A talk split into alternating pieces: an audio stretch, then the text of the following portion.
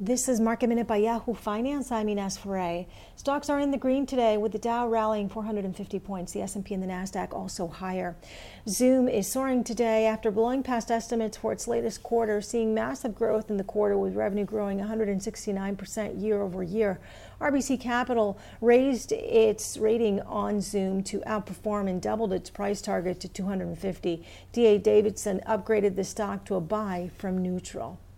And Warner Music Group today is soaring after its IPO on the NASDAQ. The stock opened at $27 a share. It priced its IPO at $25 a share. For more market minute news, head to yahoofinance.com.